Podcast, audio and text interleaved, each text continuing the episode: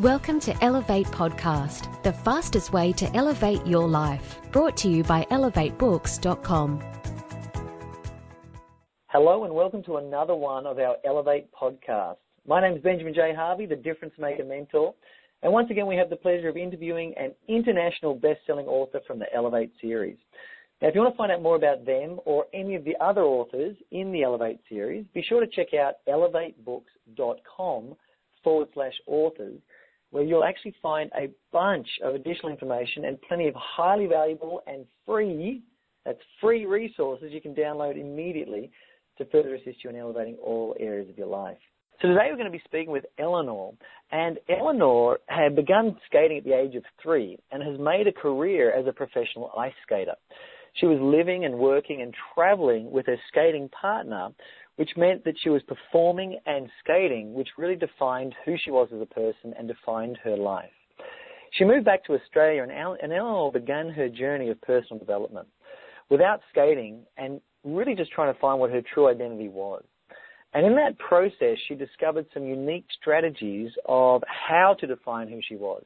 She had been struggling with body image and trying to impress and overachieve for a number of years but now Elinor wants to bring her own story and message to everyone about finding who they really are. Writing this book, Elevate Your Life, has seen her expand and grow in the process to have a much clearer understanding of her own identity and hopes that it will help to influence others to find their identity too. Please welcome Elinor. How are you doing? I'm very well, thank you. How are you? I'm good. Look, thanks Fantastic. so much for being here. Thank you for having me. It's a pleasure. So just, just for the listeners out there, let's, let's just get a bit of a, a, a starting point, I guess. Tell me, why are you so passionate about this thing called identity and helping people find their identity? Well, why, why is that? I think because it's something that over the years we've had, well, over the years and expansion of technology, that we've kind of lost who we truly are as ourselves, we seem to have got caught up in this whirlwind of projecting what other people want to see. And I think it's just really important that some of our most amazing traits are what we seem to have hidden because we think they're too strange or they're too weird or quirky. yeah. Um, yeah, so I just think, but that's what makes us completely amazing is all of those things and we seem to be scared to show them where yeah I think now, yep, I'm so far beyond that. I just don't, I, I don't mind, and I wish, I just wish everybody else felt that way. I think more than anything. So when you talk about identity, what does that mean? When you say identity and you're helping people, what does that actually mean? Identity to me means now as opposed to what I thought it did. Um, it's connecting with myself again and the actual essence of who I am, not the what I thought I should be. So it's all of it's all of my traits. It's all the different things that I have to offer, and it's not one sole thing that defines me anymore. It's every single little thing that I do, and yeah, I think it's now expanded into something I'm happy to accept that I'm not perfect by any stretch of the imagination. Um, but I am very quirky, so I will happily take that on. And I am very active. I am. I I seem like I answer a lot with the I am, not the who I want to be kind of thing. I want to be the healthiest version of myself. I think is more is more now what my identity is. It's just taking what I've got and expanding on it. Um, so it's my strengths and my weaknesses more than anything, I think, now. Got it. So identity is in, in your uh, book of, of life is, is who you are now. It's your I am statements. It's the the you being where you're at in the present and then wanting to expand further from there. Is that, is that the gist of what yeah. I'm hearing? Ab- yeah, absolutely. And projecting all my best qualities forward and, you know, happily taking some of the not so fabulous ones, but making them work for me as well. Now you've been a, you know world class performer, and you have done some phenomenal things. I mean, you started at the age of three. uh, really being a peak performer and have done so throughout your entire life. So, for those people who are listening in who want to find their identity and really want to get their life on track, maybe they've been performing, maybe they, maybe they haven't, maybe they just are a little bit lost. What sort of advice or tips or strategies could you give them from your personal journey? I think the performing was what made me happy, and that was the projection of my absolute happiest moments. That's where I felt really connected to myself. But it took me to actually go away and sit and imagine my life without my performing when I started connecting with all of that. So I think if there's if there are athletes and performers, dancers, speakers, what, whatever it is that you are doing, performing on some level or um, any kind of physical competitive edge, I think that you just need to detach yourself a little bit sometimes and just see that as one aspect of yourself. And it might be where you feel the most happiest, but I think it's also being comfortable enough not having it there at the same time. I think that's when we really connect with who we are. And that's what I did. I took myself out uh, for a little while and really spent time without it in my life at all. I took a year of not performing and that really opened up my eyes to all my other strengths. And I'm not saying that every performer or athlete needs to take a year off, but even just to take a day and really sit with yourself and imagine your life as it is now and but also imagine your life without that and see if that's still really what you want to do and it's okay not to. I got caught up in the competitive whirlwind as I think every competitor does. And it was only when I realized that it wasn't the thing that made me as happy, um, or that it wasn't the actual competition, it was the performing behind it that made me so happy doing everything that I did. But imagining my life without the competition terrified me. But as soon as I kind of accepted that bit, I went, oh, and I had some, I had my parents who were ridiculously supportive of me turn around and say, it's okay, you don't have to compete. You can do it in another form. I think that's when I really opened up my eyes and went, oh, I can still do the thing I love, but it's the it's all the parts that I love doing, not the parts that seem to come with it as a total package. Um, so yeah, I just imagined my life in two different sections. I think just to detach myself a little bit to make sure that it really was what I wanted to do. Yeah, there's actually there's an ancient yogic practice where you imagine the entire planet, and then you imagine the entire planet without you on it. And and a lot of people have found that there's some really deep epiphanies that people can achieve by imagining the whole world and then imagining the world without you being there. And it sounds like you're doing something quite similar. So just for the listeners out there, I just want to get this really clear. So you're saying, first of all, imagine the life you have the way you have it, and then imagine the life you have without specific elements in it, and see if you're still okay with that, and also see uh, once you've done that what it's like, and then from there you can actually go back to the life you have and just pluck out the things you really like and integrate them moving forward. So it's kind of like you're trimming away all the stuff you didn't like about it and really just moving further and further into the most fulfilling identity. Is, is that kind of what I'm hearing here? Yeah, I think like we also have the techniques of write down your perfect day mm-hmm, and mm-hmm. live it for one day and then just repeat it. And it's exactly that. Just yeah. Yeah, it's Got just it. in the one aspect or your entire life. It doesn't really matter. so start so, small, so, get big. so, so if I'm listening out there to you speaking right now, you're saying that I could sit down today, I could get a piece of paper, and I could write down my, my perfect day, like from when I wake up to when I go to sleep, and I just write down everything I'd want to do in that day.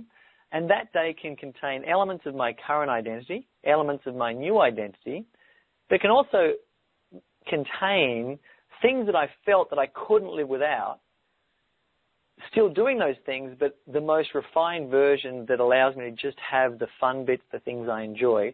And then I what? I, I just schedule that in and then try and live that day or something. Is that the idea? Yeah, absolutely. Why not? Yeah, nice. I mean, it sounds pretty simple, and I think the more I speak to people, the more I realize it's the simple things that, that really um, help us get to where we want to go to. Now, I know a lot of the listeners can um, find out an incredible amount of information from you at uh, that website that your book is on, uh, elevatebooks.com forward slash authors, and they can see your, your face there and they can click on it. I just want to find out, are there any other tips or advice that you would want to give people out there that are wanting to find their identity or live true to their identity? What, what are some other tips you'd want to give them? I think one one thing that really helped me was um, I did an exercise with a friend of mine, Lee, who asked me to write down who am I, and I wasn't allowed to answer with my job because that wasn't who I was um, mm-hmm, which mm-hmm. made it really tricky because that's what I'd let identify. That's your identity. yeah, that that was for me right then. That was my identity. Um, so, and I realized it wasn't the who as such. It was more the I am that I started really connecting with, and it took me a really long time because I had suppressed a well who I thought I should be, um, but I'd suppressed all of me as such. I guess. Um, and it turned and I started writing things I I am active, I am strong, I am um there are dark parts of there are the dark parts of me there's like I am happy. It was more the things that would vibrate, I guess, um and make you feel really excited about what you had coming. And once you kind of you gave yourself the permission to really connect with all of those bits that came forward, you have your uniqueness, you have your individuality, you have all of those things, then that's when you kind of go, actually, this is kind of cool. And I think that was something that really set the ball rolling for me was to be able just to write down I am in the middle of a piece of paper and then connect with any other words that really came up. Um, and for the first time in a long time acknowledge how amazing we really are and just as, as complete individuals and you can start living and integrating all of those things and integrate them into everyday life instead of just being like, oh yeah, that's, yeah, you know, that's kind of nice, but I can't do that. And instead suddenly they start to see through and you go, I can, and you start to elevate yourself um, it's like our books, but I think that was my most, that was one of my really empowering moments. Um, so just that I could empower we... myself. yeah, so you found that. I just want for the listeners out there. I mean, this is some practical stuff you're giving us here, and I know it's funny because you just say it like it, it just uh, comes to you naturally, but to a lot of the people out there, it, it really doesn't come naturally. You know, a lot of people don't think I could just write my ideal day and live it. And if I like it, I could live it again. But another thing you're saying is I can just pull out a blank piece of paper really simply. and I can yep. write in the middle of it, I am. And then I've got to answer who I am, but I can't use easy things like my job description, like where I work, like what my um, career is, like what my expertise is. But instead, I've got to answer with what's underneath all of that, like yeah. active, empowered, caring. Love. I, I love it. I mean, it's so simple. And it's just it's a nice reminder of what you really are instead of, and it's you yourself that gave you that empowerment. It wasn't anybody else saying I believe in you or anything external because it came within. It's more that's where all of those words came from, and that's where that's where our, I guess our core, our essence, like our true identity really sits. And it just happens that we use the external things, like I used my performing, and that was just how I portrayed my identity really well. And that's where I felt most connected because I could use all of those words that came out and I could voice them, I could show them to some extent. And I think that's, yeah. that's something that really made a massive difference for me. I love it. Now, I know that um, in your chapter you mentioned a little bit, and certainly uh, you have spoken about it in the past. People who are going through these body image issues, what, what could you could you potentially shed some light or, or offer some advice to, to people who are sitting around that are having some real body image issues? What what kind of wisdom would you want to share with those people? Oh, I think going through what I went through was initially an external, um, I guess, an external penetration from the out, like from this outside area. I was suddenly brought up realizing that I didn't fit this mold that had been created of the thing that I love doing the most. And I think it was just changing one thing. And I unfortunately took it too far, but it was on the way back, I guess the road to recovery was that I just needed to change just one thing. And it was one thing a week, or if you felt really good, try, you know, one thing a day. But generally just one thing a week to set the ball rolling. If it's just to go out, you go for a walk, you go for, you try a new yoga class, you try something new, you eat, like, whether it's you're looking to go and whether you're losing weight or for me it was gaining my weight back um, I just had to I just had to eat one more thing a day um, for me because I had taken it so far. But it was my mum's thing. She went, I don't care what you do, as long as you change one thing. And I went, I can do that. I can change one thing. That's that's easy. and I think it's keeping it simple and whatever it is, it's not a race. It's not this be all and end all. Um, but yeah, it's just changing one thing and one thing that, that positively impacts you and one thing that you feel really good about doing.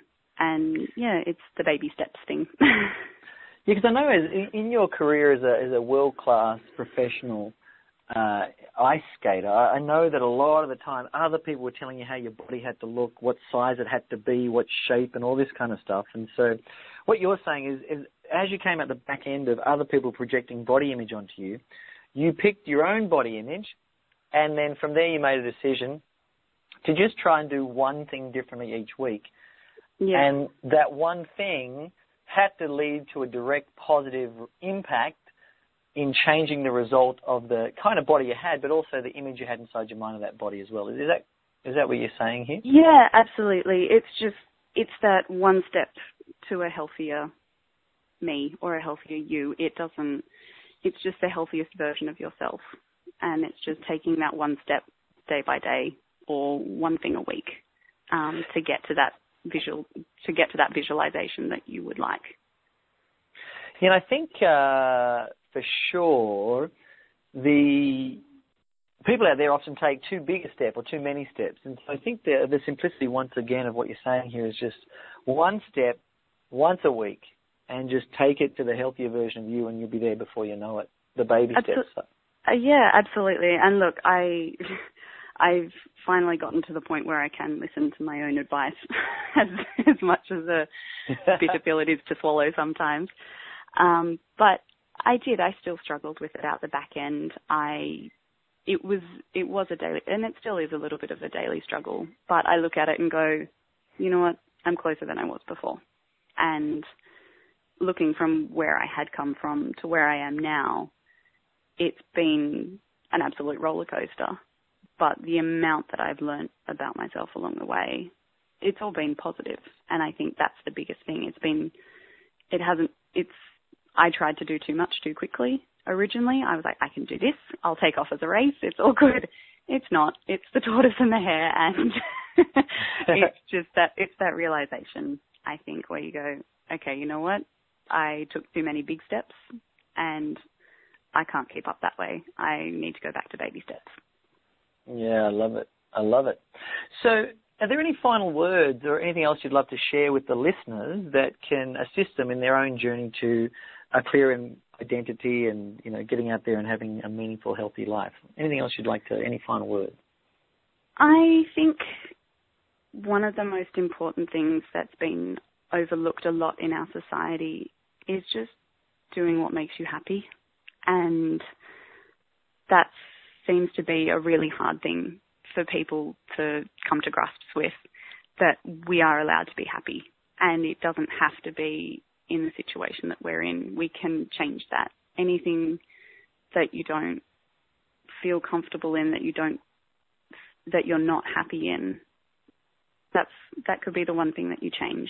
And I think, yeah, that's definitely the most, the most important thing at the moment is to be happy because I know that I thought I was happy for a really long time and it was only when a friend of mine turned to me and was like, you know, you're allowed to be happy. And I went, am I? like, that's a thing. I'm actually allowed to be happy. I'm allowed to really enjoy my life. I think that's the biggest thing. And it seems to be overlooked at the moment that we accept a little bit too easily others' expectations or what we think is the norm or what we should or shouldn't do. And that's that's not exactly what makes us happy, but we just accept it and move on. But as soon as you start making, as soon as you start believing that you are allowed to have a happy life, or you get confirmation from somebody saying that you are allowed to be happy, everything kind of falls into place. And that's something that I, I hope everybody can have is just to be happy no matter what you're doing. It doesn't have to be somebody else's expectations. It's your own and growing and pushing your own self to be happy. Yeah, I think that's quite interesting because there was a, a palliative care nurse by the name of Bronnie Ware, and she analysed the top five regrets of the dying, and uh, I think it was number four, the fourth highest regret of the human race. And the wording's quite interesting. Is I wish I let myself be happier. And so I think, yeah, I think what I find for sure is, is people don't realize that they're the one who gives themselves permission. They're the one who says, yeah, I'm allowed to be happy. And I think it's really fascinating that one of the number one regrets of the human race is that they wish they let themselves be happier. And, and I think that's a, a really, it, a really that's a really, thing.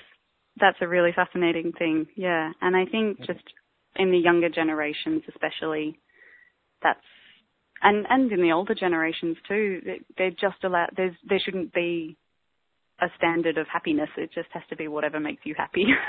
and that's it. Yeah, I love it.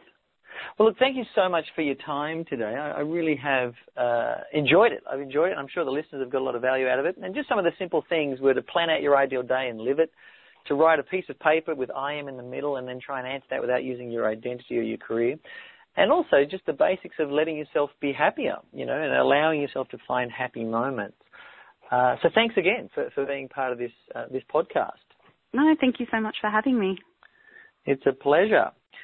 So, as always, if you'd like to uh, hear any more uh, about uh, this author or any of the other authors, be sure to check out elevatebooks.com forward slash author.